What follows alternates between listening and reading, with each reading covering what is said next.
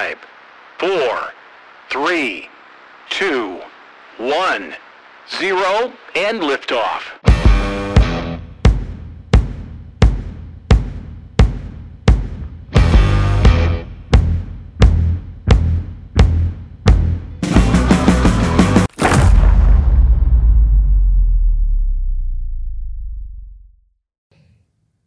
Jampa Laijaa ja tervetuloa Vuorikästin uusimpaan jaksoon. Tällä kertaa me ollaan Rovaniemellä ja meillä on perusvuorikästi tiimi Rami Valonen ja Lauri Hilander. Täällä Rami painelee nappuloita ja Hilander puhuu äänekkäästi. Pöydän toisella puolella meillä on Miika Hast, äh, freerideri ja nykyisellä myös Protect Our Winters Finland puheenjohtaja. Tervetuloa Vuorikastiin Miika Hast. Miten menee? Kiitoksia kutsusta ja oikein hyvin menee. Tässä on talvi jo melkein puolissa välissä. Hyvin menee, mutta menkö, että tämä, montako seiskaa tälle kaudelle on jo pyritetty? Kyllä ne meni kaikki neljä oikeisiin suuntiin jälleen kerran. Enää kymmenen vuotta jäljellä. Tätä, sulla on, anteeksi, mä en tiedä tarinaa sen tarkemmin, mutta eikö vaan näin, että, että 50 asti pitää seiska mennä molempiin suuntiin joka kausi. Onko tällä jotain taustaa tälle hommalle?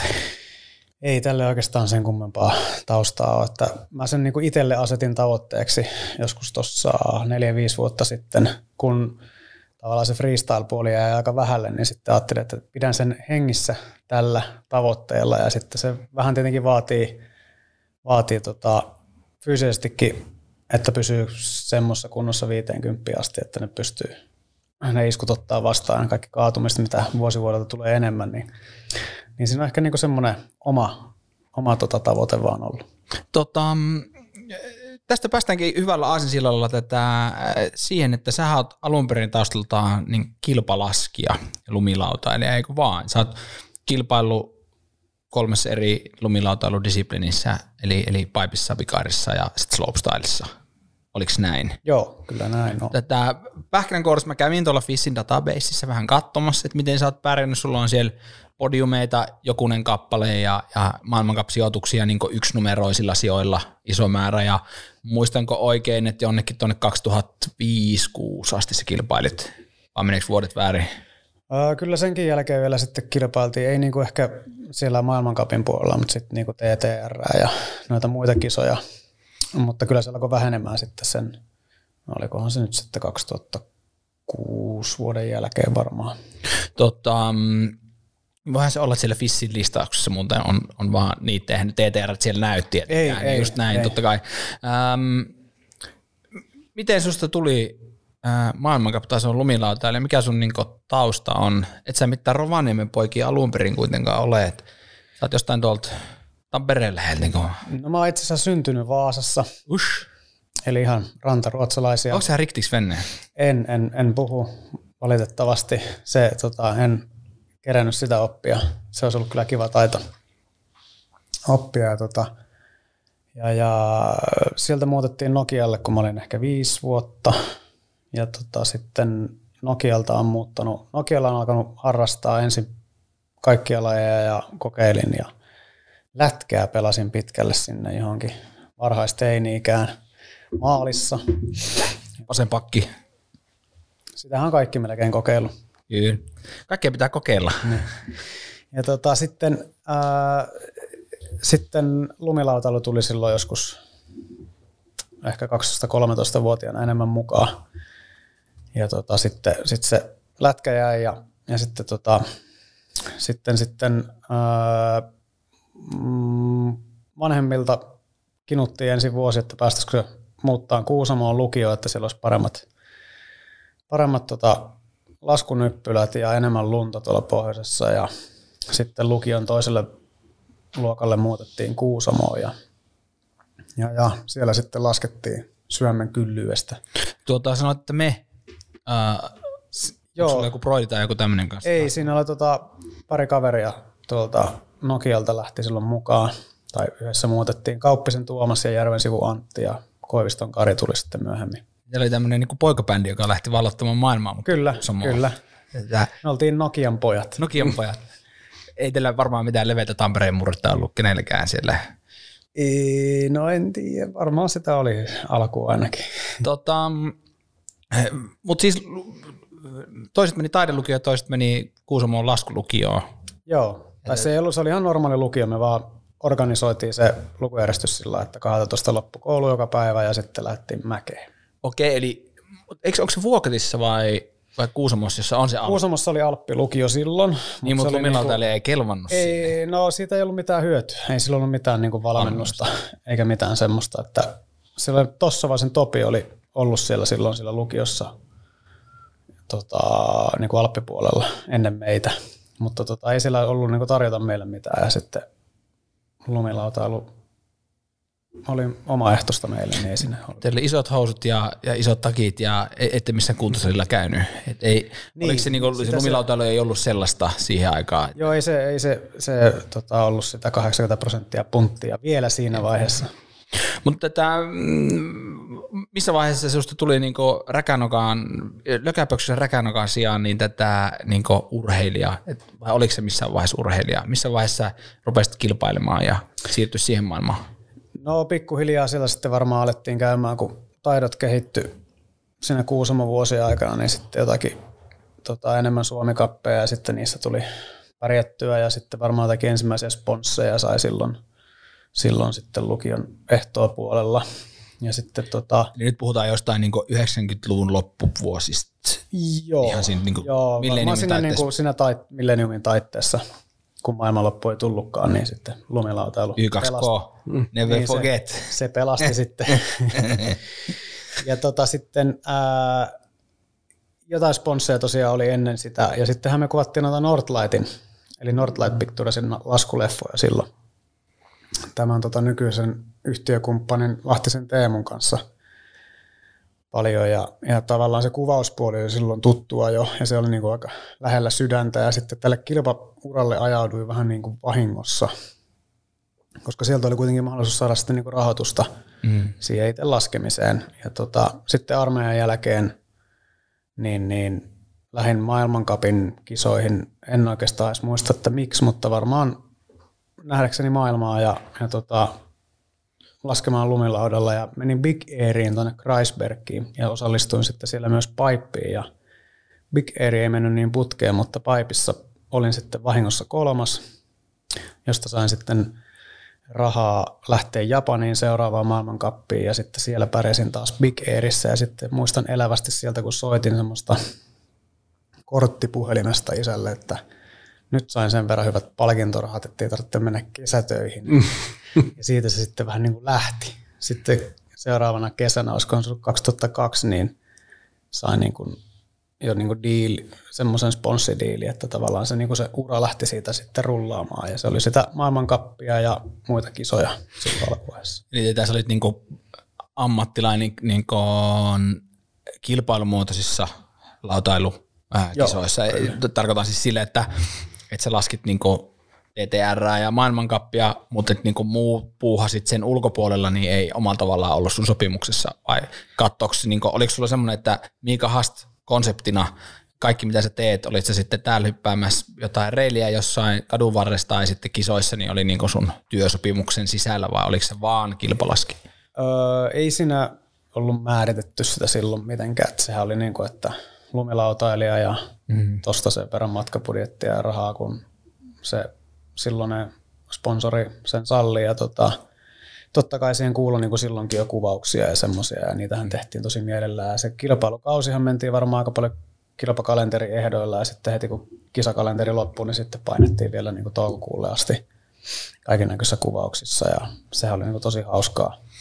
Se on vissiin aika paljon muuttunut myöskin tuo sponsorointi siitä ajasta, että en tiedä oliko helpompi saada silloin, mutta silloin ehkä oli mainosbudjetit vähän paremmin pykälässä kuin nykypäivänä ja kilpailu, no varsinkin tuolla tasolla nyt varmaan niin sai sponsoreita, mutta nykyään vaikka olisi tuolla tasolla, niin joutuu varmaan aika paljon puhumaan.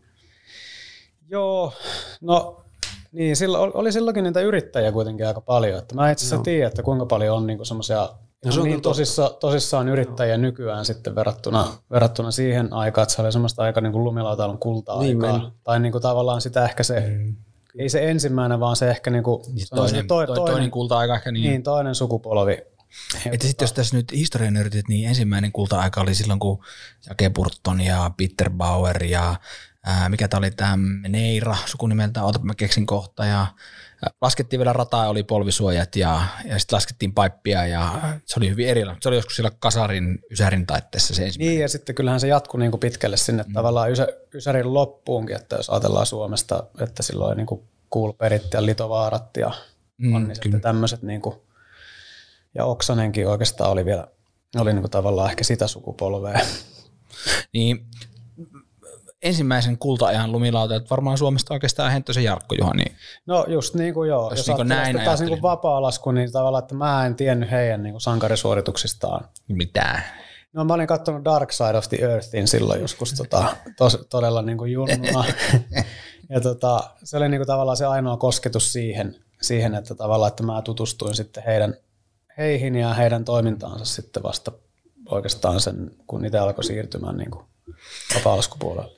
Sitten sen jälkeen tuli niinku Antti, Sorsa, niinku tätä porukkaa enemmän, eikö vaan? Niin, no Antti ja Sorsa niinku oli, tai Sorsahan preikkas niinku olympialaisessa nyt niin Suomi-tietoisuudessa niin, omalla tavallaan. Niin, ja olihan se niin kuin ennemminkin sitä, että sehän oli jo silloin useita vuosia ennen mua. Niin... Oliko se niin kuin huomattavasti ennen sua kuitenkin? Oli se varmaan, se, sehän oli niin kuin tavallaan niin junnuna breikkasi jo, että se, tota, se oli ollut kyllä muutaman vuoden silloin jo kartalla ennen kuin itse pääsi mihinkään. Niin, joskus niin 2000-luvun taitteessa myöskin. Niin, varmaan niin kuin ennen jo 2000-luvun. Tota, mielenkiintoista. Mä luulen, että, että, että varmaan tästä niin kilpaura-asiasta voisi, että jos joku innokas podcastin tekijä jossain on, niin olisi varmaan ihan mielenkiintoista myöskin niin käydä, vaikka Lumilautailuliitto voisi nyt ottaa tästä niin kopia ja käydä läpi Suomen kilpailumilautailijat siltä aikakaudelta, kun niitä oli niin runsaasti. Mm. Että jos miettii, että kuinka monta niin kuin nyt maailmankaptasoista lumilautailijaa meillä on, ja vetään siitä viiva taaksepäin, niin siinä on niin kuin kolme tuotantokautta tosi mielenkiintoisia ihmisiä ja tosi mielenkiintoista omalla tavallaan sitä kilpauraa läpikäytävänä, jos olisi hiittiä terveisiä lumilautaliittoa, että pitäkääpä kuomakengät jalkaan ja jätetään, painakaa punaista nappulaa, niin ääni menee nauhalle.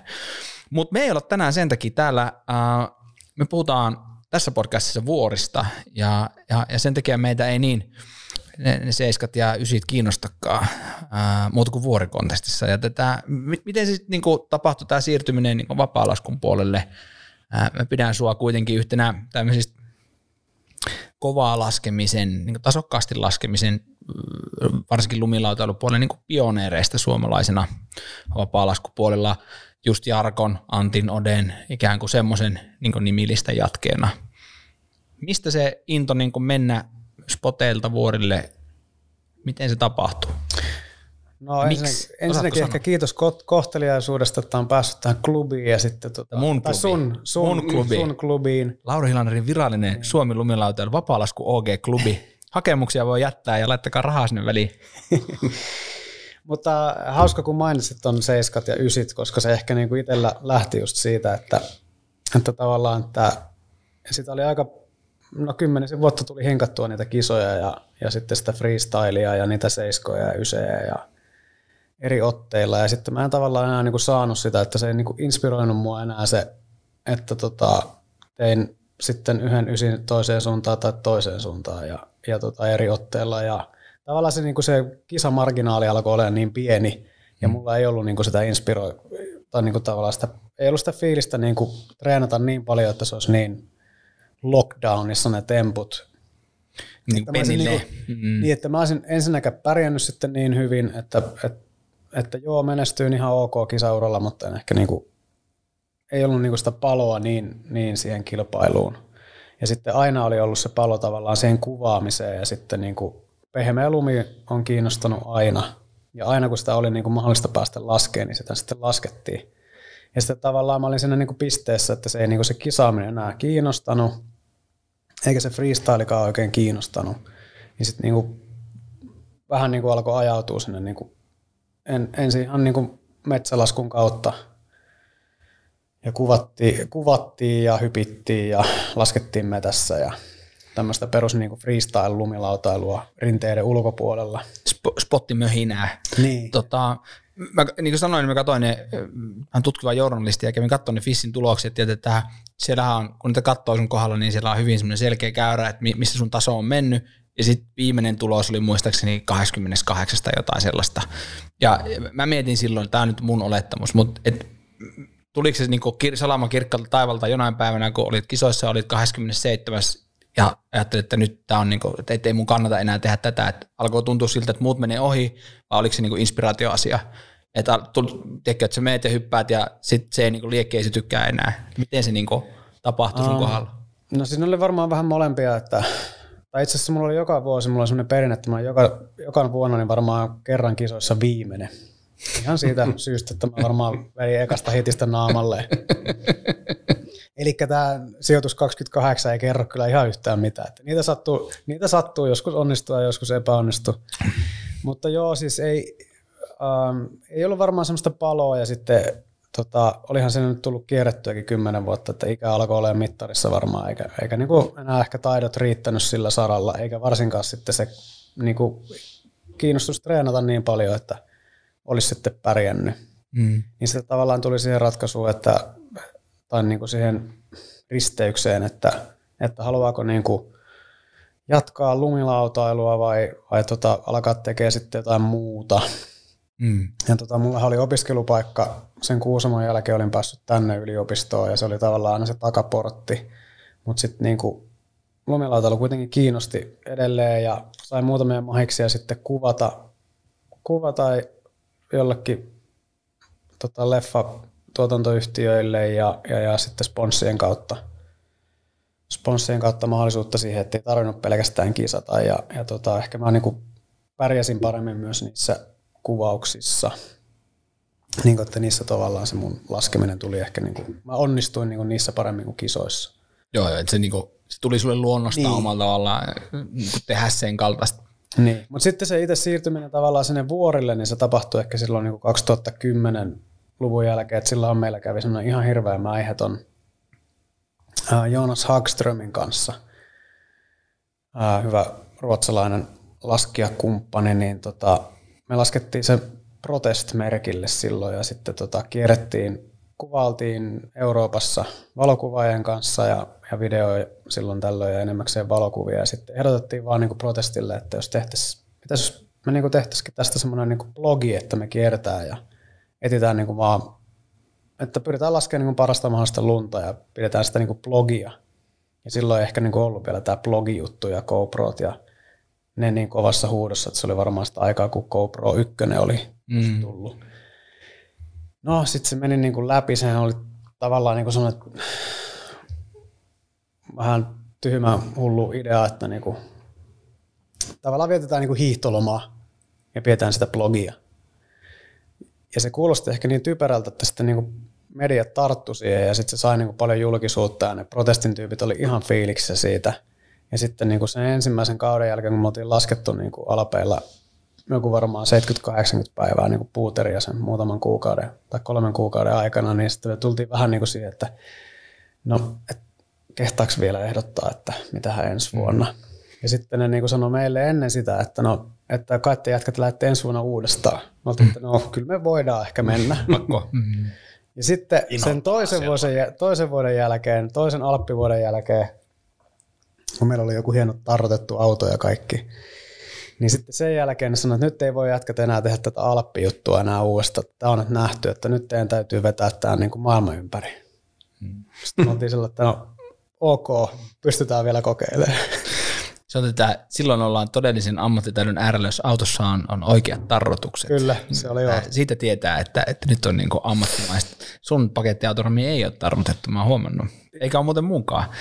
Ei siihen, semmoisia keltaisia lippuja siihen tulee silloin tällä. Tätä, jos joku äh, deodoranttifirma haluaa maksaa Hilanderin kulut vaikka yhden kauden verran, niin minäkin voin mennä kirjoittamaan tätä semmoisia räkäisiä juttuja johonkin tätä verkkosivustolle, jos, jos, jos joku haluaa, niin tätä samaa osoitteeseen kuin tämä Lauren OG lumilautailijat, niin voi laittaa. Tätä, siisti, mä itse mä katoin tätä, äh, mä kävin YouTubesta vähän läpi ja sitten säkin laitoit CV, että minkälaisia kuvausjuttuja sä oot niin ajan sivuun tehnyt, niin tätä ruotsalainen kaveri, jonka nimi mulla jossain muisti, muistinpanoissa täällä on. Jonas Hagström. Hagström, just näin. Että, eh, ilmeisesti teillä oli niin kuin teillä oli usean vuoden hyvin hedelmällinen yhteistyö hänen kanssaan. Teillä oli jotain yhteisiä videopätkiäkin, mitä kattelin, uh, tämmöinen neliosainen, uh, jos en nyt väärin muista, niin videoita. Nyt täytyy sanoa, että nyt on huonot muistinpanot. Mikähän sen pätkän nimi on? Ne löytyy kaikki. Se oli Together. Just, Se oli just tätä samaa protesti. näin. Ja tätä, uh, ne löytyy muuten edelleenkin YouTubesta, eikö vaan? Joo. Ainakin olin katsominen, niin me laitetaan näiden kaikkien jaksojen mukaan aina semmoinen lista.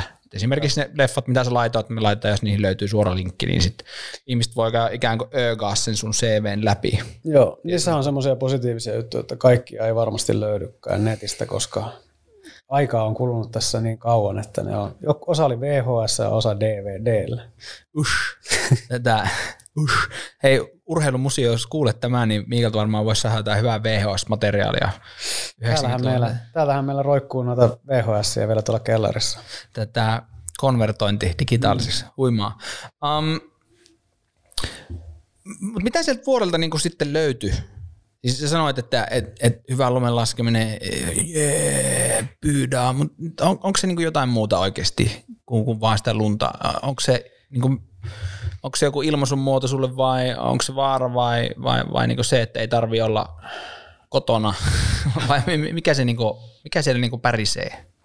No tota, kyllä se varmaan niin kuin lähtökohtaisesti oli sitä, että se oli niin kuin, lumilautailu oli kivaa ja, ja tota, sivuttaa liukuminen oli niin kuin, pienestä pojasta asti kiinnostanut tosi paljon. Oliko sulla jotain pimeitä vaihetta suksilla ihan pienenä? Öö, oli siis silloin ihan alkuun joo, mutta sitten hylkäsin sen. Hylkäsin sen, kun lö, löysin lumilaudan ja Vahvasti tehty. eheydyin heti siinä tota, alkuvaiheessa. Hy- hyvä, hyvä. Tervetuloa. Kyllä. Ja tota, mutta öö, niin, sitten se ehkä, ehkä tota sitten, en mä tiedä, kyllä se varmaan semmoinen niin kuin luonnon, luonnon rauhaan pääseminen oli sitten se, mikä alkoi kiinnostaa siinä jossakin vaiheessa. Hyvin vahvasti tuli sitten surffaus mukaan silloin, itse asiassa silloin kisa-aikojen loppu, loppuvaiheessa, että tota, opettelin surffaamaan ja kävin sitten useita vuosia peräkkäin kauden jälkeen jossakin, jossakin tota, tropiikissa hikoilemassa ja, tota, ja, ja melomassa.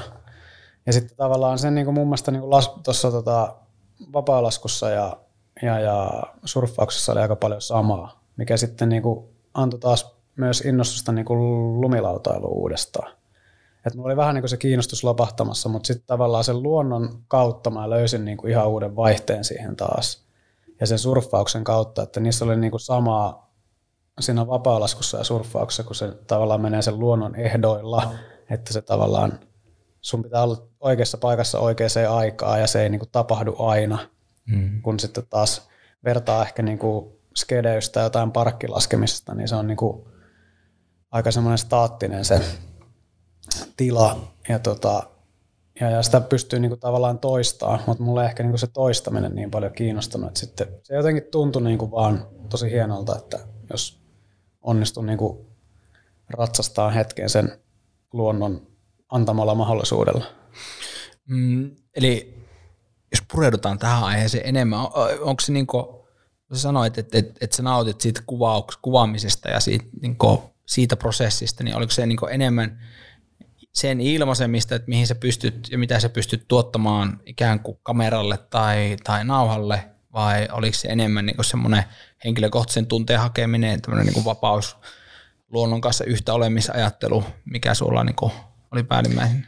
Uh, kyllä se varmaan oli se enemmän semmoinen henkilökohta, tai niin kuin varsinkin sitten loppuvaiheessa niin enemmän, tai sanotaan, että varmaan viimeiset kymmenen vuotta niin oli enemmän semmoista, että, niin kuin, että sinne pääsi ja se oli niin kuin mahtavaa olla siellä luonnossa, että ei, ei niinkään ollut semmoinen, että oli, oli niin kuin pakko saada joku produktio tehtyä tai semmoinen, että se oli enemmän, että pääsi, niin kuin, pääsi laskemaan ja pääsi sinne luontoon ja sitten pääsi sinne vuorille ja sitten kun tavallaan alkoi sitä itse vuorihommaa opettelemaan niin kuin enemmän, niin siinä oli paljon opeteltavaa ja, ja tota, se oli tosi mielenkiintoista.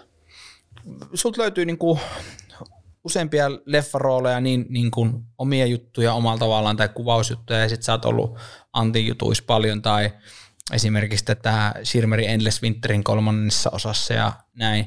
Uh, miten sä koet sen niinku, niinku leffan kuvaamisen? Oliko se sulle niinku työtä vai oliko se niin enemmän vaan tapa niin mahdollistaa sitä laskemista vuorilla? Että ajatteliko se sitä niin ykkösinään niin kuin eurona ja sentteinä vai, vai, vai ajatteliko se sitä, että siisti päästä laskemaan? Hmm.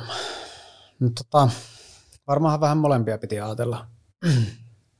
Ja tota, totta kai se oli niinku se ammattilaisuuden yksi aspekti, että sinä piti tehdäkin niille sponsoreille jotain ja, ja tota, kuvata sitten ja kuvata niitä leffoja ja valokuvia ja käydä kuvauksissa. Mutta kyllä se oli sitten taustalla ehkä kuitenkin se, että pääsi, niinku, pääsi tekemään sitä itse asiaa.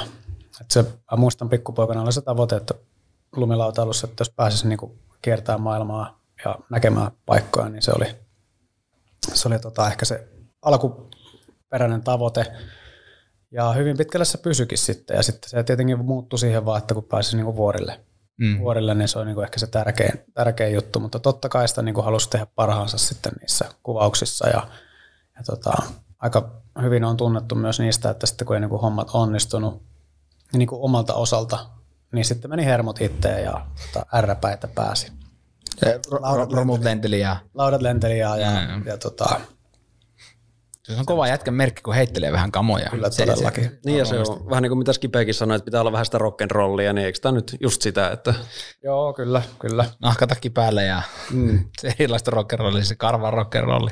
tota, mm, mä katsoin tässä, tätä tai luin splitline.comin sivulta löytyy tämmöinen The Cold Pocket ää, ää, linkki, siellä on vähän kuvausta ja sitten on tämmöinen elokuva itsessään siitä ja aha, kun mä kävin sitä läpi niin, niin, ja katsoin sitä pätkää, niin, niin mulle tuli hyvin semmoinen niin taidelyhäri, ehkä nyt väärä sana, on se aika pitkä, toistakymmentä minuuttia oleva video, mutta, mutta tuli semmoinen niin hyvin vahva tarinan kerronnallinen semmoinen viba siitä hommasta.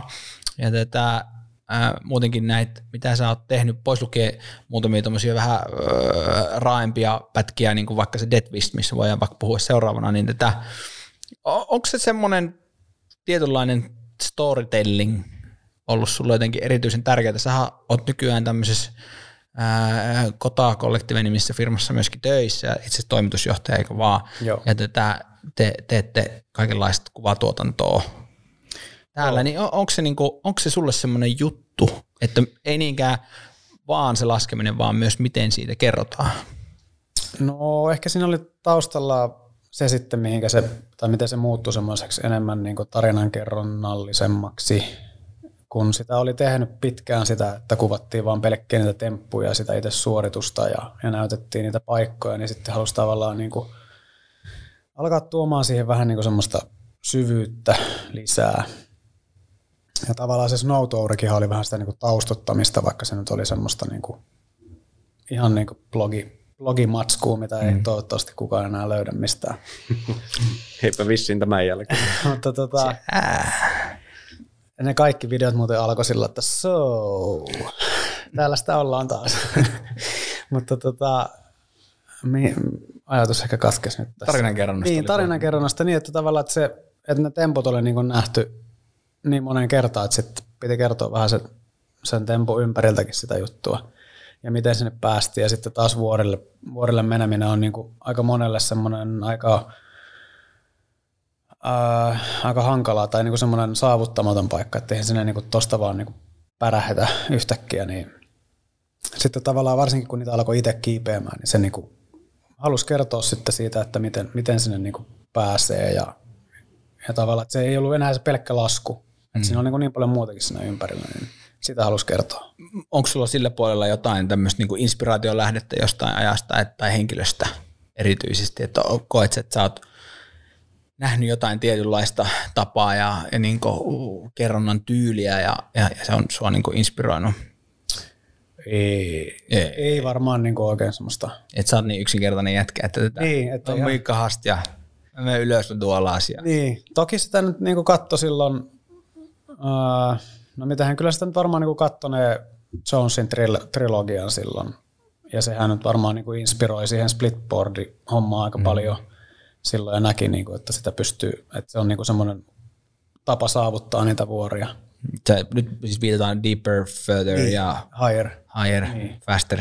Niin. Ja se, ja se Deeper varsinkin oli niin Joo. se eka, niin se oli, se oli tosi hyvä pätkä ja siitä, niin kuin, siitä sai paljon. Ja nehän on, olisiko ne siis tyyli Netflixissä asiassa nykyään?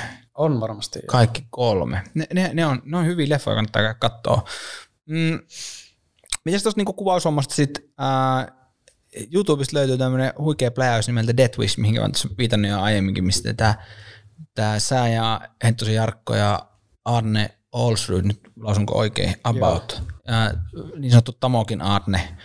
Ja tätä te laskette ensilaskuun semmoista väkevähköistä rännistä, eikö vaan? Ja tätä, siinä meinaa käydä niin sanotusti pahasti koporukalle. Siinä mällätään semmoinen kunnon vyöry siitä räppänästä läpi semmoisella hetkellä, kun olette just tullut sieltä pois. Ää, mites riski niin sulle ää, toimii? Kuuluuko riskinotto sun vapaa-laskuun? No pakkohan sen kuulua, niin kuin, että kyllähän se nyt, jos sinne lähtee, niin tota, se on tietoinen riski. Ovesta Ri- riski, ulos, riski pitää olla. niin, ove, ovesta ulos lähteminenkin on riski, mutta tota, kyllähän sinne kun vuorelle lähtee, niin on, pitää tiety, tietyllä tapaa hyväksyä se jonkunasteinen riski ja sitten kun, jos haluaa niin kuin saavuttaa hienompia, hienompia hienompia laskuja ja jyrkempiä seiniä ja, ja tämmöisiä, niin totta kai siinä on niin kuin hyväksyttävä se riski ja sitten myös pohdittava. Kyllä mä niin kuin pohdin sitä myös niin kuin sitä, mä aika paljon pyörittelin päässä, että mitäs jos niin kuin kävisi huonosti, niin mitä sitten? Ja sitten silloin kun ei vielä ollut jälkikasvuja eikä, tota, eikä, eikä tota vaimoa tai tyttöystävää ja oli tavallaan lonely wolf, niin ehkä se oli niinku, silloin tuli otettua paljon enemmän niitä riskejä ja hyväksyttyä korkeampi niinku riskiaste niissä laskuissa, että tavallaan sitä, sitä tota, nelosluokan kivaakin pystyi silloin laskemaan ja nykyään se on sitten sitä ainoastaan kolmosluokan hauskanpitoa, että tota, ei tavallaan niinku semmoista ää, liiallista riskiä enää uskalla ottaa, mutta silloin tietenkin tuli varmaan niinku otettua niitä riskejä, missä ei niinku ollut pelkästään enää omista kyvyistä kiinni, vaan oli niinku vähän ehkä, vähän ehkä niinku siinä riskirajoilla ja tuurin puolesta, että Niin, että osuu jos osuakseen. niin, että ei, ei tavallaan mitään niinku typeriä riskejä, mutta laskelmoituja riskejä ja vuorelle meneminen on nyt niinku itsessään aika laskelmoitu riski. Että toki ei niinku tehty mitään semmoisia, että niinku ihan sama, tästä nyt vaan mennään. Tota, tässä kyseessä Death Wishissa, niin silloin oli muuten Ainosen Tero oli kanssa mukana. Oliko? Eli meille, meitä oli neljä siellä. Ja tota, siinäkin niin kuin Jarkko erittäin kokenut tota, vuoristoihminen ja Arne Olsrud, joka tekee niin lumivyöryennusteita sille alueelle ja ettei tavallaan niin tietotaidosta olisi ollut mm. pulaa ja siinäkin tehtiin lumimonttu, kaivettiin kaikki systeemit ja niin kuin, ei vaan niin kuin ehkä arvioitu sitä, että se keli oli lämpiämässä ja sitten se, että me mentiin yläkautta sisään ja tiedettiin, että sillä pitää laskeutua ja sitten vaan niin kuin, ei saatu köysiä kiinni sinne nopeasti ja sitten me vietettiin niin kuin siellä kurussa huomattavasti paljon pidempi aika kuin oli, oli tarkoitus, niin, niin sitten niin kuin alkoi mennä hommat vikaan. Mutta siinäkin oli tavallaan se, että se päätös lähteä sinne laskemaan oli niin kuin semmoinen, että kyllä me tiedettiin, että kun me läht, päät, päätettiin lähteä laskemaan, että täältä ei niin kuin pääse kuin sitä yhtä kautta pois. Mm. Että tämä on niin kuin tietoinen iso riski, mitä en tietenkään enää ottaisi niin kuin, en niin kuin missään nimessä. tätä you're in it to win it tyyppistä, niin. tyyppistä laskua. Tätä, äh, sä sanoit, että äh, jyrkempi, ne parhaat laskut, on, ne jyrkemmät laskut on, on ne, jos haluat laskea paremmin tai mikähän tämä sanamuoto äsken oli, nyt, se jäi mulle ihan elävästi mieleen, mutta en enää pysty pukemaan sitä sanoiksi, mutta oliko se jyrkempi sulle niin se juttu, vaikeampi lasku, oliko se niin sulle parasta? No en mä nyt sanoisi, että se semmoinen niinku ekstreeme laskeminen, että se tarvii olla mitään semmoista niinku Mm. extremeä.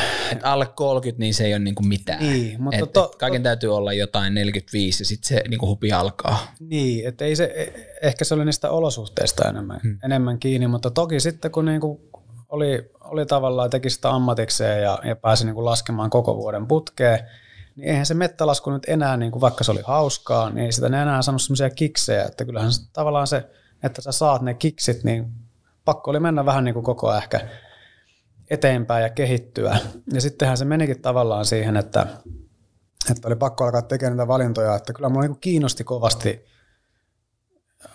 vaikka niin kuin lähtee niitä jyrkkiä, aina vaan jyrkempiä ja jyrkempiä laskea ja sitten niin kuin opetellaan enemmän niitä semmoisia niin kiipeilytaitoja ja semmoisia. Kiinnostaa tavallaan edelleenkin, mm-hmm. mutta sitten nyt kun on nykyään perhettä, niin pitää myös ajatella niitä muita ihmisiä siinä ja ei tavallaan halua laittaa itseensä, niin kuin itteensä eikä sitten muita ihmisiä siihen asemaan, että se ei ole enää niin kuin itsestä kiinni, ja, vaan se on niin kuin olosuhteista ja tavallaan todennäköisyyksistäkin myös kiinni, että, että joskus vaan se niin kuin huono päivä sattuu kohdalle ja silloin ei niin kuin halua olla siellä.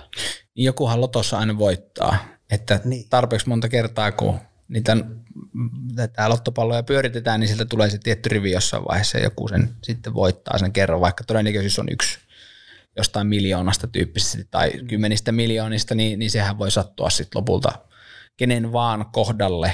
Ei pelkästään vaan se, että ollaan vaikka loivilla pinnoilla tai, tai näin, niin sä et koskaan tiedä, mikä se Michael Schumacher tekijä sitten sun kohdalla on, mm. tiedätkö?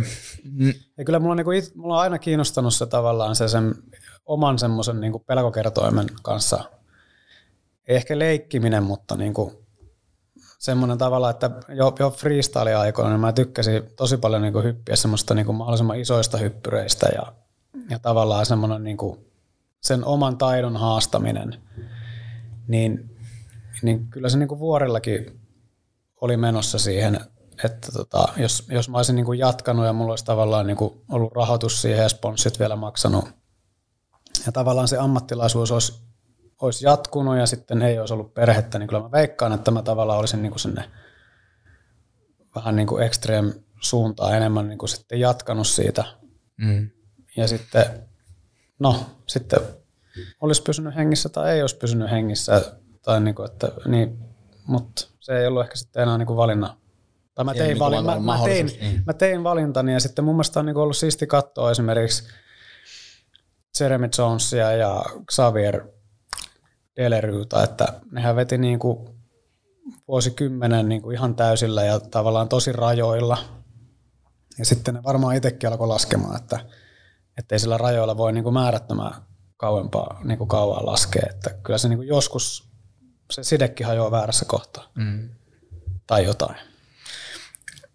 Onko sitten niin sit se riski ei olekaan se juttu, mikä kiinnostaa, vaan se riskin hallinta tietyllä tavalla.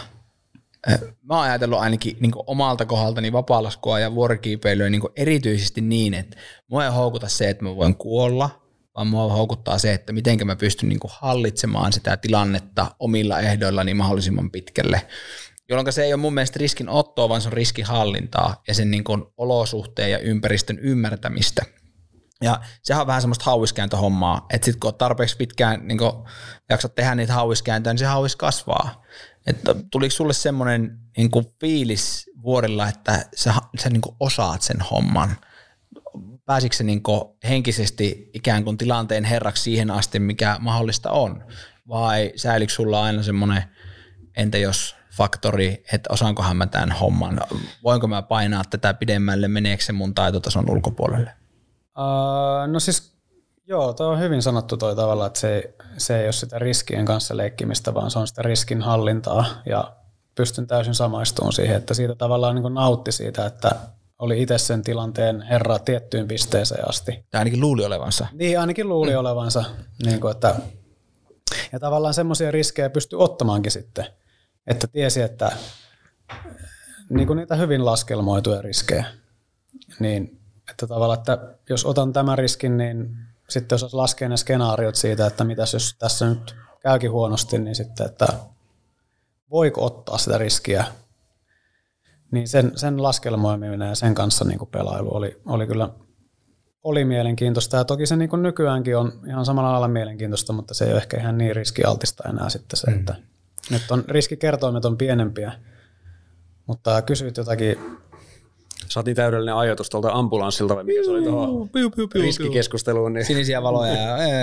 Tätä, ei mitään, tämä oli hyvä vastaus keskinkertaiseen kysymykseen. Mm. Huonosti aseteltu. Mä pahoin, niin mä välillä vähän joudun pensseliä heiluttamaan tässä samalla, kun mä, mä tätä... Eikö se ole hyvä kysymys, mutta mä alustin sitä ja mä unohdin sen, sen kysymyksen siinä välissä. Niin, ehkä se kysymys oli enemmän siitä, että et, et, et, oliko sulla semmoinen olo, että sä oot ikään kuin, niin kuin kontrollissa ja kaikki hommat, mitä tehdään, on niin kuin, niin kuin siihen tietynlaisen järkevään rajaa asti hanskassa, vai oliko sulla niin kuin takaraivossa semmoinen ajatus, että onkohan tämä nyt niin kuin varmasti ok.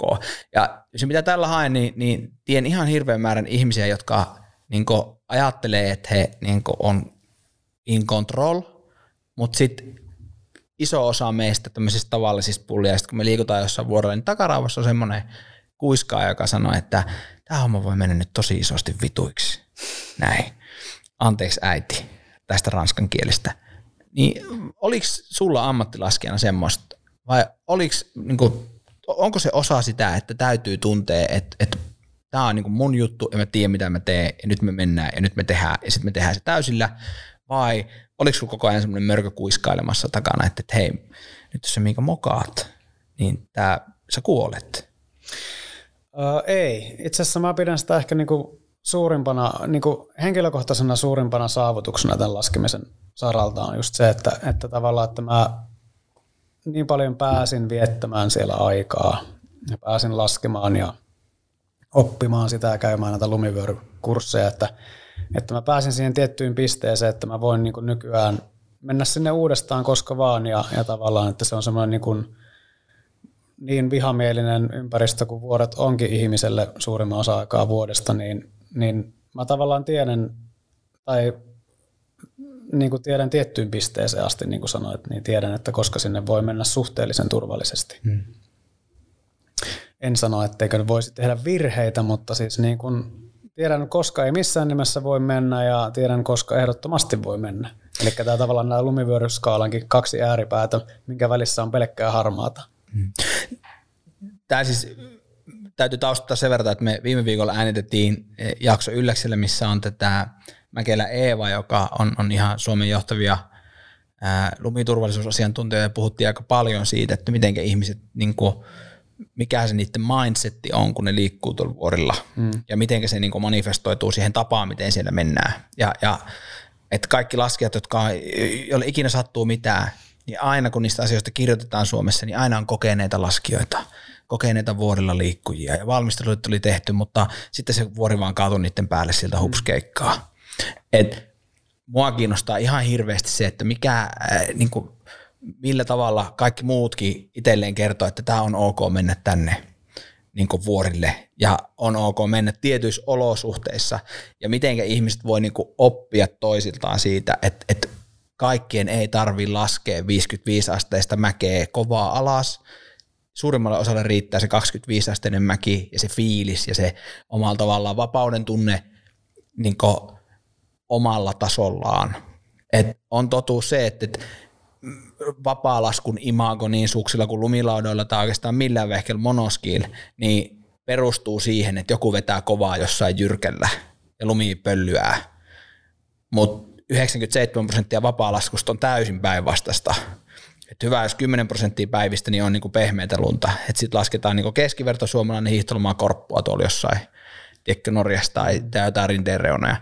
Et mä yritän tuoda esille mahdollisimman usein tässä podcastissa sitä, että ei kaikkien tarvi olla niin kuin heroja. Sen takia me äänitetään näitä juttuja ihmisten kanssa, jotka on päässyt tekemään mm. paljon mielenkiintoisia juttuja, että ihmiset pääsee kuulemaan, että, että, että miltä se tekeminen tuntuu ja millainen se fiilis niin kuin omalla tavallaan on. Mä en tiedä välittyykö se näistä, sitä me yritetään välittää. Mm. Ja, tätä, ja, ja on niin kuin tosi siistiä aina kuulla ihmisiä, että miten he pystyvät asettautumaan siihen, siihen niin kuin rooliin ja siihen olemassaoloon siellä siinä ympäristössä, joka niin kuin sanoin, niin on, on tosi vaarallinen. Mä oon niin kuin laukas itse pari lumivyöryä, en ole kylläkään jäänyt yhteenkään, on ollut köyvässä kiinni silleen, että rännistä tulee niin kuin kiipeily niin kuin ajatuksessa silleen, että tulee semmoinen torson kokoinen kivi, ja sitten toinen lähti toiseen suuntaan, toinen toiseen suuntaan, tyyppisiä juttuja. Ja, ja mä en itse koe ikinä, että mä oon niinku, mä, mä luulen, että mä en tule saavuttamaan semmoista pistettä, että mulla ei koko ajan vähän joku takaraivos naksuttaisi, että onko se varma, että tämä on nyt niinku sul kontrollissa. Um, konsepti on hyvin niin kuin mielenkiintoinen riski ja, ja, ja riskien hallinta ja miten ihmiset itselleen sen omalla tavallaan kauppaa. Et joku ajaa 200 moottoripyörällä keolla pystyssä ja on, niin kuin, osaa sen varmasti, mutta pitää hänen pystyä itselleen perustelemaan se myöskin, että sä pystyt sen tekemään. Um, ei meillä vapaalaskuperspektiivis niin kuin sun, sun ikään kuin tässä kuplassa, missä jos nyt puhutaan niin kuin vapaalaskusta riskiottoalustana, niin eihän meillä niin semmoista semmoista ajattelua ole, että jos tämä nyt ei mene niin kuin purkkiin, niin me kuollaan ihan hirveän paljon. Jonkun verta sitä on, mutta hyvin, hyvin, hyvin, hyvin, hyvin vähän semmoista niin kuin mm. täys äärimmäistä riskinottoa, mutta sitä ihannoidaan hyvin runsaasti.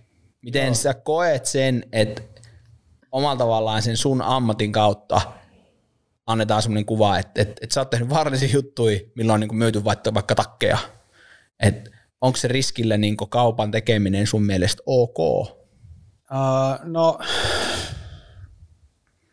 pitkä alustus, sori. No siis joo, mä, eikö mä ymmärrän, mä mietin vaan, että mitä uh. mä niin vastaisin siihen, että tota, ehkä vielä lisäisin siihen edelliseen, että siis en siis väittänyt ymmärtäväni tai saavuttavani mitään tasoa, että mä tiedän, koska mä voin mennä, vaan Joo. mä ehkä niin kuin tiesin sen, että mä en tiedä juurikaan mistään mitään niissä, mutta tota, osaan liikkua ehkä sillä turvallisesti siellä, että tiedän, koska voi olla vapautuneesta ja koska pitää juosta. Mm, just näin. Ymmärtää, että ei ymmärrä. Niin, ymmärtää, ymmärtää olevansa ymmärtämättä, ei kun niin. jotain sen suuntaan. Mutta siis tota, joo, ää, ammattilaskijalla on hirveä vastuu siitä, siitä niin kuin, ja mun mielestä, mun mielestä niin kuin esimerkiksi Antti Autti tekee sitä nykypäivänä hyvin, että se tavallaan tuo niitä riskejä esiin, esiin siinä hänen niin kuin tuotannoissaan, että se ei ole sitä, että niin kuin sinne vaan – kiivetään kuruun ja sitten lasketaan sitä niin kuin 200 alas. Aina maagista pyydää. Ja... Niin, aina on maagista pyydää ja tavallaan sitten tulee semmoinen niin kuin, äh, hiihtoloma FOMO ja sitten sitä on pakko niin kuin sen sillä viikolla vuodesta, kun sinne pääsee, niin sitten on niin kuin pakko vetää kaikista mm. mestoista. Ja tota, toki on niin kuin vastuu, mutta sitten, että niin kuin, onhan sen sekin, että jonkunhan on oltava niin kuin ammattilainen ja miten sä niin kuin pääset ammattilaisesta. Pakkohan sun on sitten niin kuin vetää vähän niin kuin paremmin kuin muut tai kovempaa kuin muut tai hullummin kuin muut. Että jo, jolle, jotenkinhan sen niin kuin nimi on tehtävä. Mm. Että se on tavallaan sen lajikulttuuriinkin sisäänkirjoitettu ehkä juttu, että, että jonkun on oltava ns. nopein tai mm. paras. Sehän on laji kuin laji, niin sama homma. Niin mitenkäs se onkaan se olympia, tota, mikä se on se slogan, se sitius, alttius, fortius, nopeammin, tehokkaammin, korkeammin, eli mikä se on, nopeammin, jotakin. Tota, deeper, faster, further. Niin. Um, olympialaiset. Tää, puhutaan kohta olympialaisista. Tämä parikin täysin Protect Our Winters perspektiivistä voidaan vähän puhua olympialaisista. Tämä, um, niin kuin aiemmin jo sanoin, niin, niin, niin sä oot niin kuin siirtynyt ikään kuin tuommoista ammattimaisesta laskijasta ihan periaatteessa muunlaisiin töihin, mutta sitten niin kuin vapaaehtoispuolella oot, oot tätä nykyisellään Protect Our Winters Finlandin johtaja ja puheenjohtaja, ja tätä, oot ollut siinä toiminnassa pitkään mukana nyt vajaan vuoden, oot ollut puheenjohtajana. Uh, joo, uh, reilu vuoden. Miten tätä äh, ammattilaskijasta omalla tavallaan siirrytään kansalaisaktivistiksi. Miten pitkään semmoinen prosessi vie, että et, mm, huomasitko jonain päivänä, että, että okei, nyt mä en ehkä enää halua vetää niin kaikkea aikaa niin tällä vuorella tai en halua tehdä kuvauksia vai oliko siinä samalla lailla kuin siinä maailmankappiurassa niin joku semmoinen selkeä käännekohta, minkä kautta omalla tavallaan niin kuin suuntautuminen on toisen suuntaan, vai koetko että sä oot edelleen niin täyspäiväinen ammattivapaa laskija? Öö, en siis missään nimessä koe, että on täyspäiväinen ammattilaskija. Että totta kai se, niin se lumilautailija identiteetti seuraa varmaan Tietyllä jossakin määrin niin kuin hamaan tulevaisuuteen asti ja, ja itteensä ajattelee sillä niin kuin laskemisen kautta yllättävän paljon edelleenkin siihen nähden, että sitä on todellinen viikonloppusoturi nykyään. Uh, mutta siis No pakko sanoa siihen vielä siihen edelliseen tavallaan, kun sä sanoit, että mitä, mitä sieltä niin löytyi sieltä vuorilta sitten ja mitä ne muut, niin kuin, jotka ei hae sitä, sitä hurintalaskua tai, tai tota, jyrkintä seinää, niin itselle löytyy aika semmoinen, niin kuin, että se se vuorien kanssa, että varsinkin kun sinne menee itse, tota, hiihtää itse sinne ja kiipeä itse, niin, niin siitä tuli semmoinen aika niin kuin meditatiivinen kokemus jopa siitä, että se niin kuin, vähän niin kuin keskustelee sen vuoren ja sen luonnon kanssa ja koko ajan joutuu niin kuin tarkkailemaan sitä. Kun menee sinne ylös, että onko se niin kuin turvallista ja minkälaista se lumi on ja, ja tota, siinä tavallaan ei niin kuin pääse keskittyä hirveästi muuhun ja sitten siinä niin kuin kaikki muut asiat, vaikka haikatessa onkin aikaa yleensä vähän liiaksikin miettiä, niin tota, mutta se, se oli mun mielestä tosi mielenkiintoista siellä, että siinä tavallaan niin kuin pääsi tutkiskelemaan niin kuin itseään ja sitten itseään siinä ympäristössä ja sitten ne vuodet on hieno ympäristö. Alkoiko sulla jossain vaiheessa muuttua se laskeminen sillä että kun sä olisit niitä varmaan helikopterikuvaushommia ja muita harrastanut enemmän, niin alkoiko se enemmän muuttua johonkin lähialueen Norja-reissuihin, Alppien tai Kanadan tai Japanin sijaan vai oliko se niin kuin enemmän vähemmän tämmöinen niin perheestä riippuvainen, että sitten kun alkoi tulee perhettä, niin sitten alkoi tämä lähihomma tulee enemmän ajankohtaiseksi?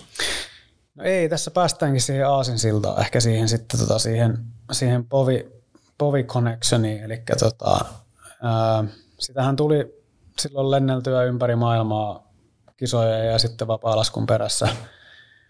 Ja, tota, ja, ja mentyä ylös helikopterilla ja hisseillä ja millä tahansa. Ja sit, mutta sitten, sitten tavallaan kun löysi sen niin kuin splitboardin ja Norja ja sen itse vuoden kiipeämisen, niin tavallaan se kokemus oli paljon semmoinen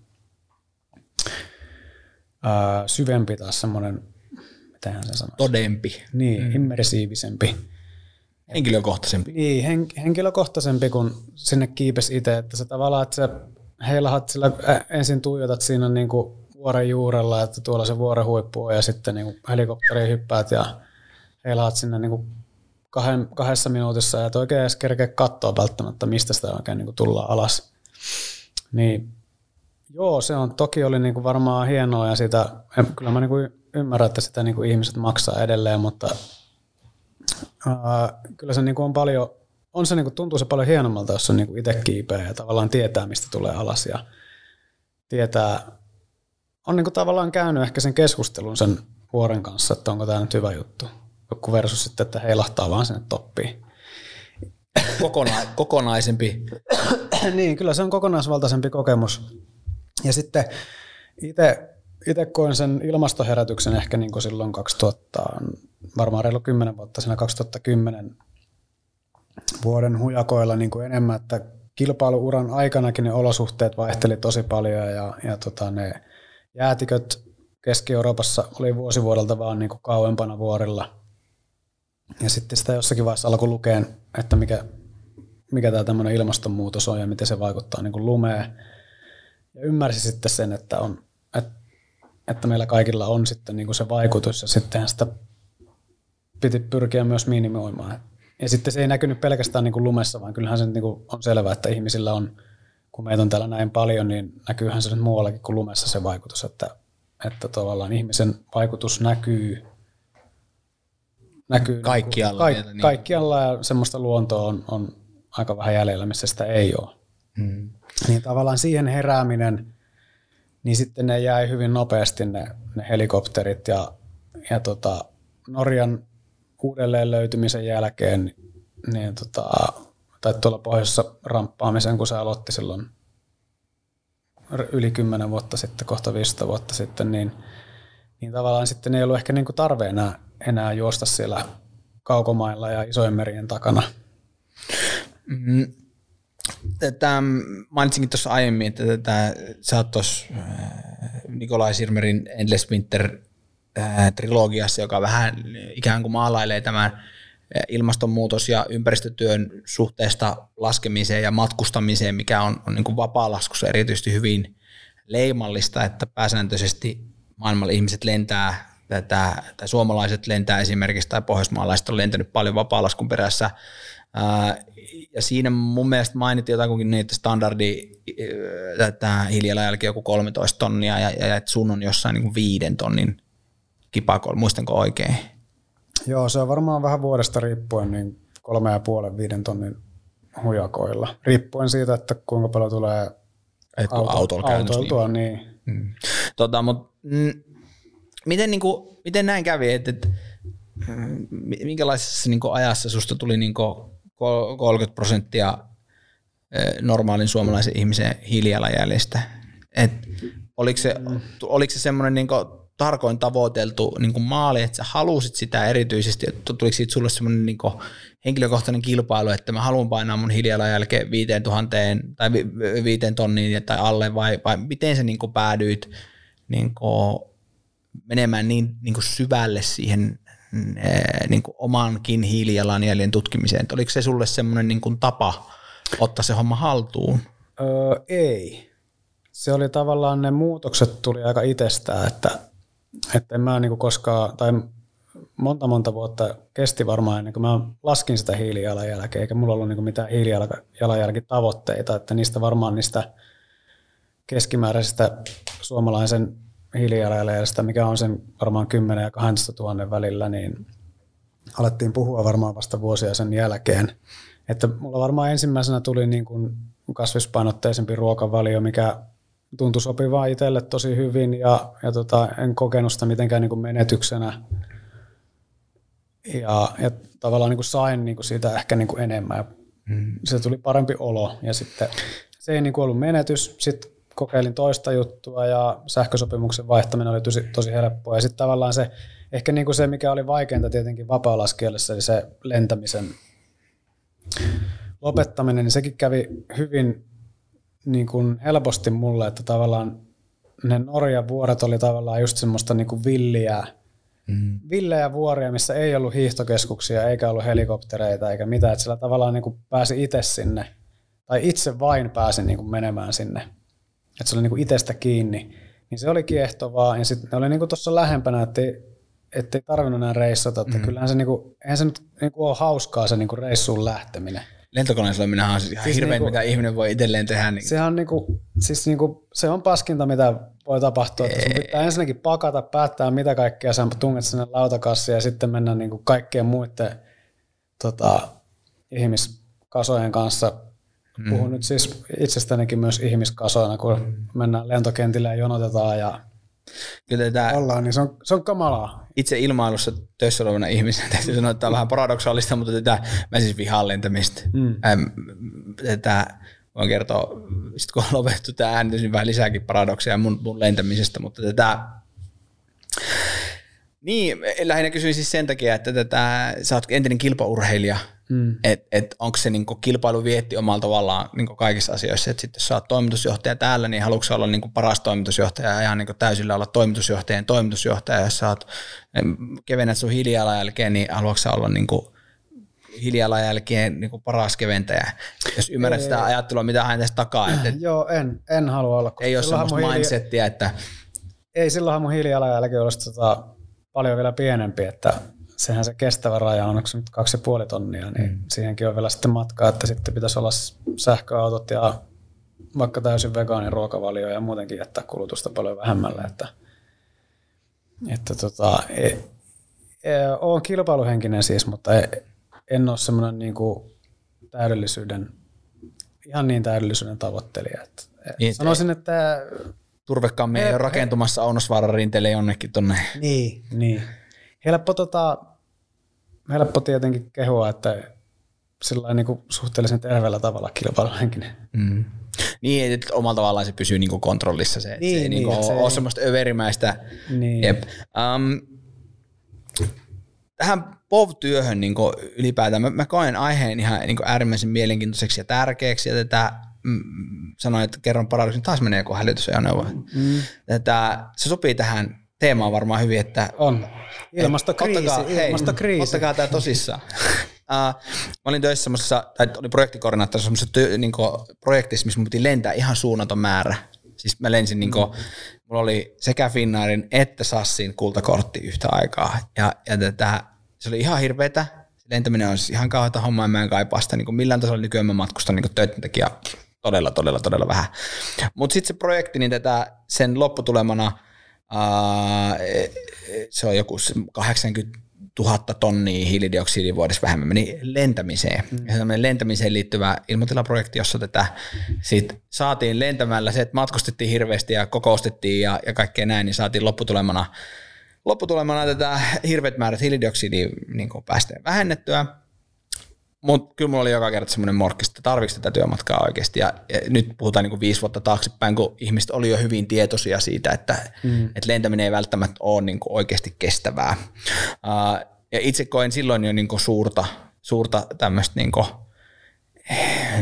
guilt ehkä niin kuin ajatteluna, että voiko sit itse itseään syyllistää. Mutta se, minkä tässä nyt olen tällä niin kuin suuntaamassa, on se, että mitenkä sun mielestä tämmöinen niin urheilijoiden ja, ja, ja niin ilmastoaktiivien yhteiselo onnistuu. Nykyään on POV-atleetteja, jotka edelleen matkustaa ympäri maailman lentokoneella laskemaan sinne tänne. Vaikka Antti on ollut POV-hommissa mukana ja tätä on käynyt Japanissa laskee. Et miten se, niinku, miten se, se niinku, pysytään semmoisessa kontrollirajoissa, että et, et mikä on niinku ok, jos puhuu jonkun asiansa puolesta. Mikähän täällä on tapahtunut täällä Rovaniemellä, että menee näitä ambulansseja ihan kauheasti. Ilmastokriisi. Niin se, se piipittää. Äh, mutta taas tämmöisen pitkän kierrepallon kautta, jos ymmärrät, mitä hän takaa. Siis, äh, että äh, suomeksi sanottuna, että kuinka, kuinka pitkälle se voi viedä, että se on niin tekopyhää. Niin. Et esimerkiksi sanotaan nyt vaikka äh, Enni Rukajärvi, mm. on POV lähettiläs, eikö vaan? Mm. Ja, ja edelleenkin aktiivi kilpailee, eikö vaan? Ja, ja ne kilpailut ei ole nyt ollut tässä Rovaniemellä tai Tampereella, missä en taitaa nykyään asua. Ää, en siis nyt yritä syyllistää ketään, enemmän mua kiinnostaa se ajattelumalli siinä takana ja, ja miten sä koet sen, että et voiko edustaa jotain asiaa, jos, jos lentää vaikka lentokoneella. Onko teillä jotain keskustelua niin povin sisällä esimerkiksi aiheesta? No siis mun mielestä, no siis totta kai se on ristiriitasta, että, että, tota, että edelleen lentää niin kuin tiet, tietyllä määrin, mutta sitten eihän urheilija niin pysty vaikuttaa esimerkiksi, otetaan nyt vaikka Enni tai kuka, kuka tahansa niin kuin muu kisalaskija, niin eihän se, niin kuin, mm. et jos se haluaa olla niin kuin kisalaskija ammattiurheilija, niin todennäköisesti sen on matkustettava, koska se, ne rakenteet on semmoiset, että ne kisat on niin kuin, että sä voit kotipihalla niin kuin kisata.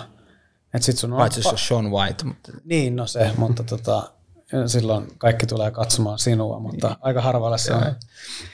Niin tavallaan, että sun on niinku pakko matkustaa, mutta sitten niissäkin tilanteissa sitten kannustetaan sitä, että se että pyrkisi niinku minimoimaan sitä.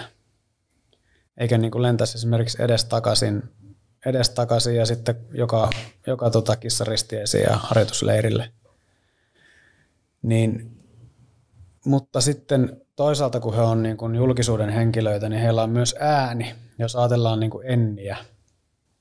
Et, niin onhan se nyt tuonut niin kuin ihan hirveästi tätä mm. ilmastonmuutosta ja sitten myöskin kaikkia niin, luonto... Tietoisuutta ilmastonmuutosta. Niin, niin, niin kuin tietoisuutta ihmisille ja sitten luo, muutenkin luontoasioista, niin se on niin kuin tavallaan, että onhan se niin kuin ollut tosi isona esimerkkinä, esimerkkinä siinä. Ja sitten jos, no miten nyt jos ajatellaan sitten lasku, kulttuurin ulkopuolelta, että joku näyttelijä DiCaprio niin teki sen leffa ja varmaan niin kuin tuonut sitä ilmastonmuutoksen, niin, ilmaston kriisiä niin kuin esille ja varmaan lentänyt niin kuin yksityiskoneella sinne joka paikka, että niin kuin, hyvittääkö se se Onko se anekauppaa? Niin, onko se anekauppaa, mutta toisaalta sitten, että jos ei niistä asioista kukaan puhu, ja, niin tota, tulisiko ne niin suuren yleisön tietoisuuteen – että siinäkin mun mielestä tavallaan se ajattelumalli, että, että, että pitää pyrkiä vähentämään meidän kaikkien. Mutta että se saadaan se tavallaan, t- tarkoituksena on itse asiassa saada se porukka niin kuin äänestään semmoiset ihmiset tota, päättäjiksi, jotka pystyy niin kuin tekemään rakenteellisia muutoksia, että meidän kaikkien on helpompi valita se puhtaampi ja kestävämpi tulevaisuus koska me ei sitä niin kuin, yksilöt ei sitä pysty koskaan tekemään, niin tavallaan se tarvii niitä jotain puhemiehiä, ja joo, se näyttäytyy totta kai niin kuin osittain tekopyhänä. Mutta että olisiko vielä tekopyhempää olla käyttämättä sitä ääntä, mikä sinulla on? Uh, sometimes you need to do a little bad things to achieve greater good things. Niin, kyllä. Mm. Mutta siis ymmärrän sen kritiikin, mutta musta on niinku parempi tota, kuitenkin tota, tehdä asioita kuin sitten olla hiljaa, että sittenhän se olisi tavallaan myöntymistä siihen. Tämä on tämmöistä, ei nyt sano journalismia, koska hän tämä journalismia on, mutta tämä, me on niin sovittu niin, että, että näistä podcasteista ei ole tarkoitus päästä ketään niin tietyllä tavalla helpolla kanin korvissa, mm. ja, ja, me halutaan tarkoituksen vähän haastaa. Siis, ja, Että ei saada tokalle kaudelle ketään mukaan. Niin, tämän, nyt kun vielä on joku, joka on lupautunut tänne tulemaan. Tätä, ja nyt esimerkiksi Ennille, niin mä oon hyvin suuri fani, ja tätä, toivottavasti saadaan Enni jossain vaiheessa tätä myöskin meidän lauteille ei ollut tarkoitus missään nimessä niin yrittää tässä nyt sheimaa ketään, niin kuin, ei, ei ole mun, mun, mun tätä paikkaa eikä aika niin tehdä ja haluan nyt painottaa sitä.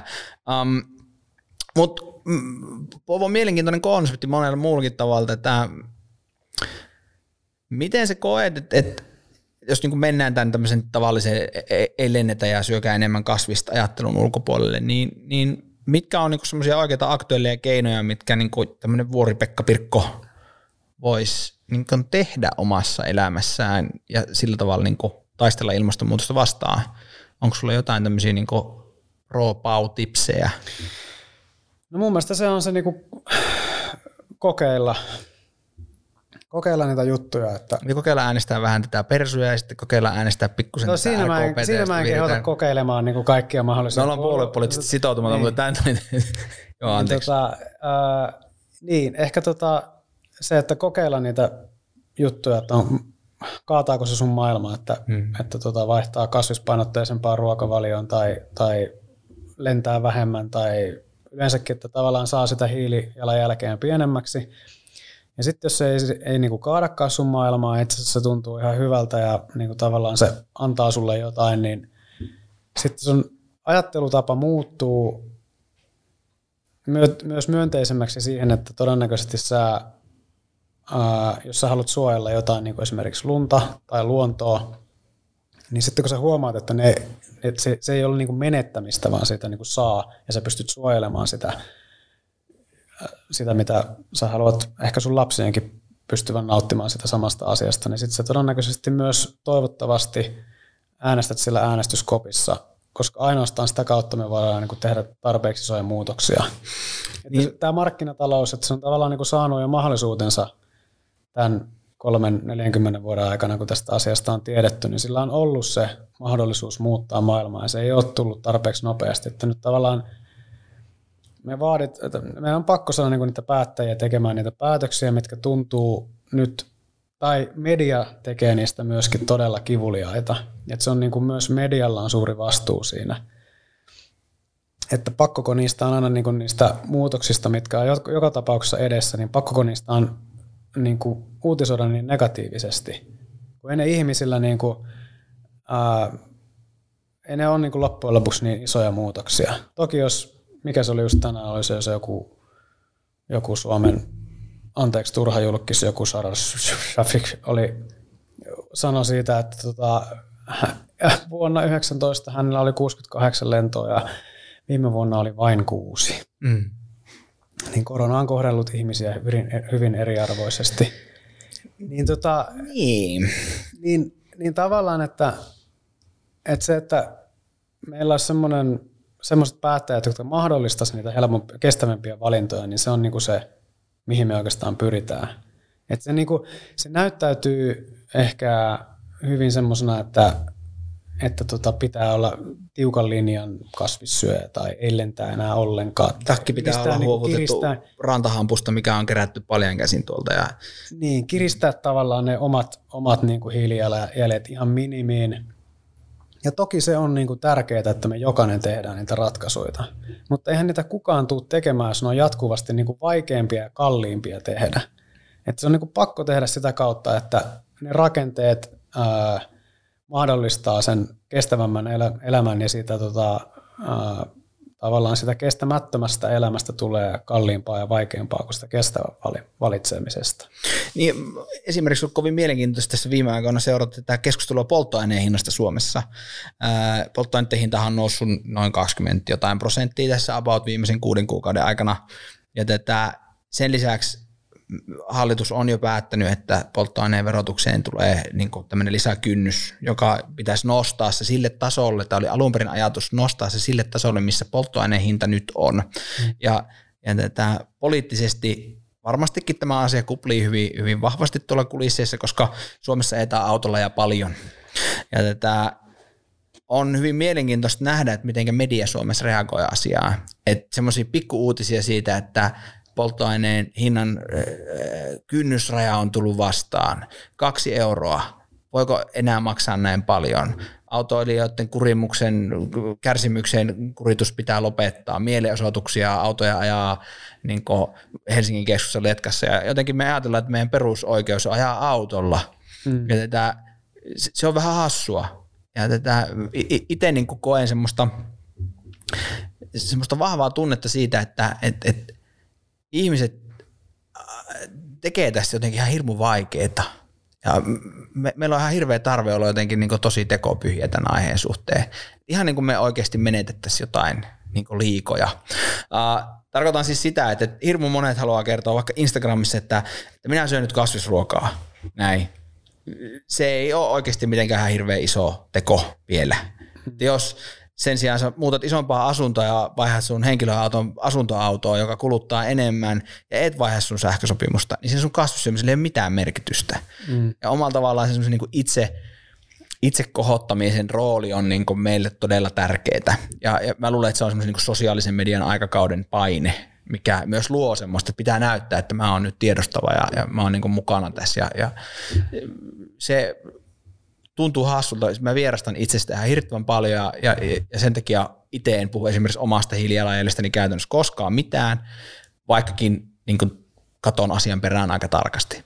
Koska en halua leimautua niin kuin, pelkään, että ihmiset ajattelee, että toi on tekopyhä, kun se sanoo, että nyt se kompensoi sen lentolipun hmm. tonne ja tänne. No siis äh, no ilmastonmuutoksen vastainen taisteluhan on, on tavallaan sen isoin isoin kompastuskivi on ollut se, että siitä on tullut tai siitä on tehty alun perin niin identiteettipolitiikkaa. Että, että siitä on tavallaan tullut semmoinen niin yksilön, yksilön ratkaisu tai yksilön, yksilön valinta, että onko tämä oikein vai väärin ja onko tämä menetys vai, vai saamapuolella. Et, että mun mielestä se oli, silloin alkuaikoina se oli ilmeisesti Jenkeissä, mistä kaikki keskustelu aina jotenkin tuntuu lähtevän, niin se oli mun mielestä, että molemmat puolueet oli sitä kan, sillä kannalla, että, että tota, sitä on hillittävä, mutta sitten siitä tuli jotenkin niin kuin tämmöinen vapauden ja identiteettipolitiikan niin kuin väline, ja sitten ihmisille tuli se, että voiko vapautta rajoittaa ja voiko sitä bensan hintaa nostaa ja mm. voiko, voiko niin kuin jos viette minun aseet, niin en voi taistella ilmastonmuutosta vastaan. Anteeksi. Että jos viette minun aseet, niin tätä, niin. kuinka sitten te voitte viedä minulta bensaa ja dieseliä ja sitten mä saan autolla ja kaikki viedään ja kohta mä oon orja ja niin. vihreä vallankumous tekee musta lampaan. Mutta mut jos ajattelee niinku tavallaan, että se on, ää, no, turhaan nämä keskustella, että onko se niinku totta, kun se on niinku tieteellisesti aika vahvasti todistettu, vaikka jotkut edelleen haluaa uskotella toisin. Niin... Uskohan toista, että maapallo on litteen Niin, niin kyllä. no, sorry Lauri. niin tavallaan, että kun se on niin kuin uh. eksistentiaalinen kriisi ihmiskunnalle, niin, niin uh, musta on niin kuin jotenkin järjetöntä niistä keinoista tapella näin paljon. Hmm. Että eikö sitä voisi ottaa niin semmoisena tavoitteena. Mutta sitten sillä on toki ne isot rahat ja kaikki semmoiset on niin kuin pelissä. Ja, ja, ja tavallaan se vanha järjestys ja öljyllähän on niin, kuin niin iso rooli kuitenkin maailman taloudessa, että niin, valtiopolitiikassa myöskin. Niin, siis ihan suurvaltapolitiikassa ja geopolitiikassa ja kaikessa, niin kuin, että, että, että siellä on tavallaan ne isot pelurit, jotka ei halua sitä muutosta niin nopeasti ainakaan. Mutta se niin kuin, tavallaan sen, sehän on, muuten pitäisi olla aika päivänselvä asia, että, että, tota, että jos meillä ei ole enää niin hauskaa tällä 50 vuoden päästä, niin eihän näitä pitäisi olla niin vaikeaa tehdä näitä asioita. Jos, että jos katsoo vaikka sitä Otsoni katohommaa silloin joskus, oliko se 80- vai 90-luvulla, mm. niin aika nopeasti ne kun freonit loppu sieltä ilmakehästä, kun tajuttiin, että ei tuo ole niin kivaa, jos tätä hommaa jatketaan, mutta sinne ehkä ollut niin isot rahat pelissä silloin. Mm. Tätä, mm, sanoit tuossa, että, että äänestäminen, niin kuin poliittinen vaikuttaminen on, on, on äärimmäisen tärkeää, koska loppuviimein politiikka ja, ja niin kuin kansallisen ja globaalin tason politiikka on se, joka tekee niitä oikeasti isoja päätöksiä.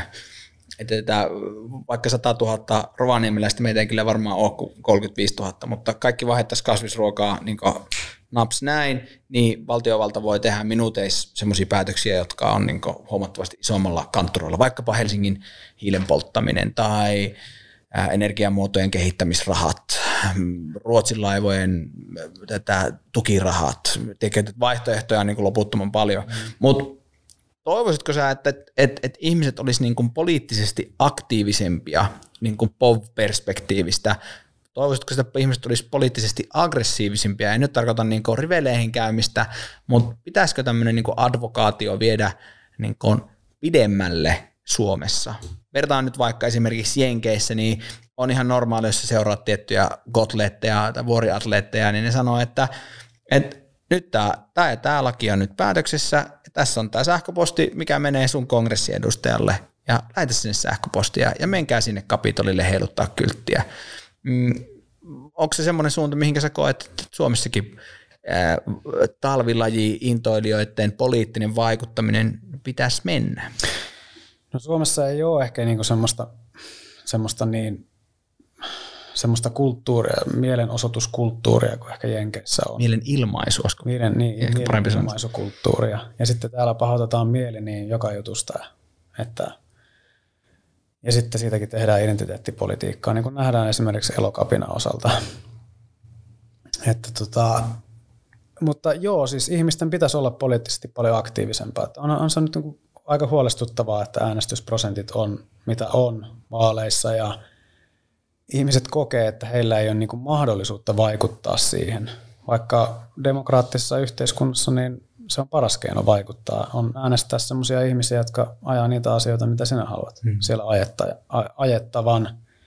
Mutta sitten se ei edes riitä se, että tavallaan sitten kun sinne äänestetään ja välillä nytkin siellä on hyvin tota ilmastomyönteinen hallitus ja on niin kuin Suomessa on maailman kovemmat tavoitteet suurin piirtein valtiotasolla, hiilineutraalisuustavoitteet, mutta sitten edelleen niin tapellaan ja media tekee niin kärpäisestä härkästä niin nä, juuri näissä asioissa. Ja se on niin mun mielestä typerää, että, että sit kun Suomessakin on tosi suuri ihmisosa on niin kuin, ne olisi valmis tekemään enemmän toimia. Että oliko se nyt 80 prosenttia ihmisistä on niin kuin, hyväksyy sen, että tehdään niin kuin, tiukempia ilmastotoimia. Mutta missä se sitten näkyy sillä poliittisella kentällä, kun sitten siellä niin kuin, tapellaan yritysten ja, ja, tota, ja niin kuin, isojen pelureiden kanssa, niin, niin tavallaan että sitten vielä niiden vaalien jälkeenkin niin tarvittaisiin se kansan tuki siihen, että, niin, niitä, että ne poliitikot uskaltaisiin tehdä niitä toimia. Niin joo, haluaisin, että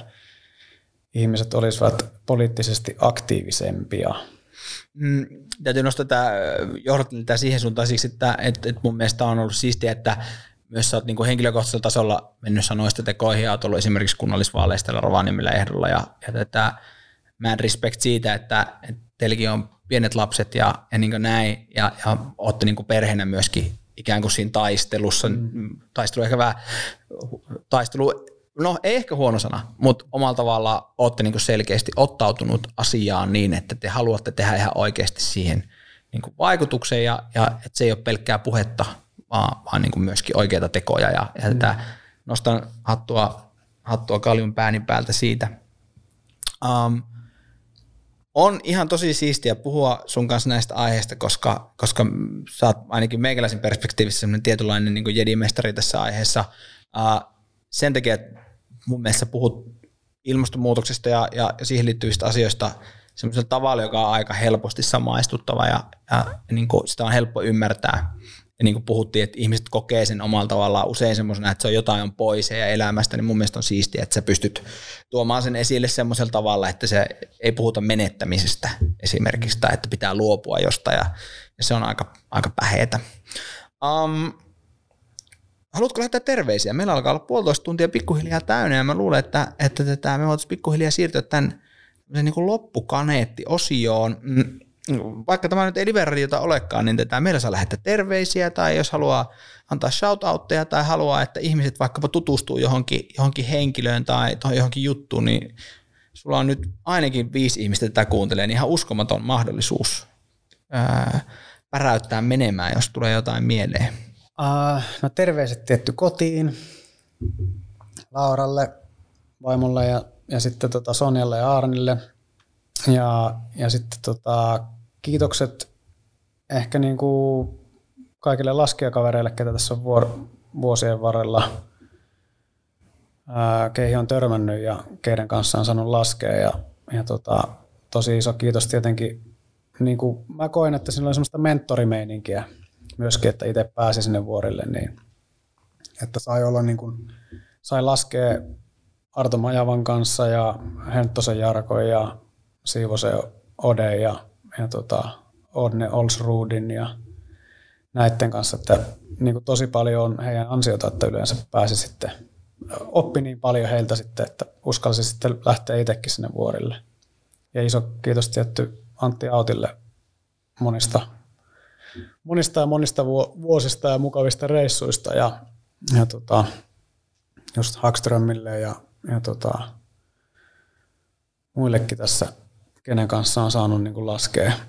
Ja sitten tietenkin nykyise, nykyiselle yhtiökumppaneille, että vapaalaskustahan mekin ollaan ponnistettu tai mm. lumilautailusta, että, tota, että se on se, ollut se yhdistävä voima, että kyllä siitä on niin kuin, yllättävän paljon siitä sivuluisusta on saanut tähän elämään. Mm. Tätä, um, olisipa kiva päästä laskemaan me, me on oltu useamman kerran siis silleen jutuista. Mehän on niin puuhailtu hyvin vähän, vaikka samalla kyllä nykyään asutaankin, on käyty juoksemassa jotain juttuja ja, ja niin sellaisia puuhia on tehty. Ja on, laskemisesta puhutaan käytännössä joka kerta kun kohdataan, mutta ei ole itse asiassa kertaakaan osuttu ikinä edes rinteeseen. Että mennään nyt vaikka Onosvaralla käymään joku kerta, voisi olla ihan hauskaa. Mennään.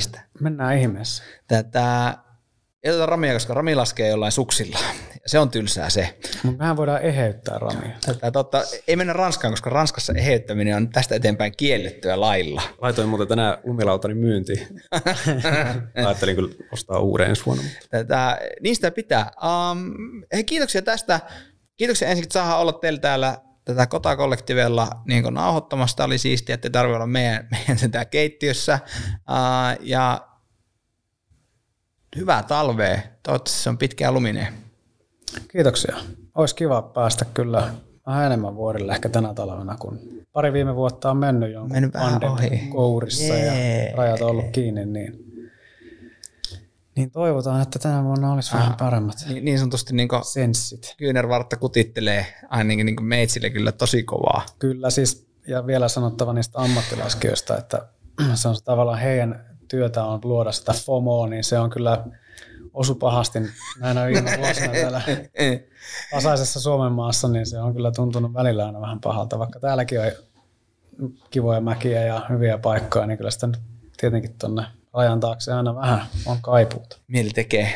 Tota, e-, ei mitään, toivotaan, että pyydä on, on polvea asti seuraavan kerran, kun päästä mäkeen. Kaikkea hyvää, kiitos Miika Hast Tämä oli Vuorikastin, olisiko täällä seitsemäs jakso täältä vai kuudes jakso täältä tuotantokaudelta, ei tiedä vielä missä järjestyksen tulee ulos. Ähm, mä laitan tuonne Instagramiin noin sun leffalinkit ja, ja vähän CVtä ja muuta ja, ja tätä, käykääpä katsomassa ja kommentoimassa ja jos vielä saan yhden asian lisätä, vähän niin kuin loppukaneetti on nyt pitkä, niin mitä pitää tehdä, jos haluaa olla Protect Our Winters Finland toiminnassa mukana, miten se niin tapahtuu? www. Sinne vaan ja sieltä löytyy nettisivulta kaikki tarvitsemat, tarvitsemanne ohjeet. Ja tai Instagramiin Protector Winters Finland ja hei olen Matti ja haluaisin olla ilmastotyössä mukana, miten niin. tapahtuu viesti. Kyllä. Paristelkääpä näin. Kiitoksia tästä. Kaikkea hyvää ja seuraavaan kertaan. Kiitos. Kiitos.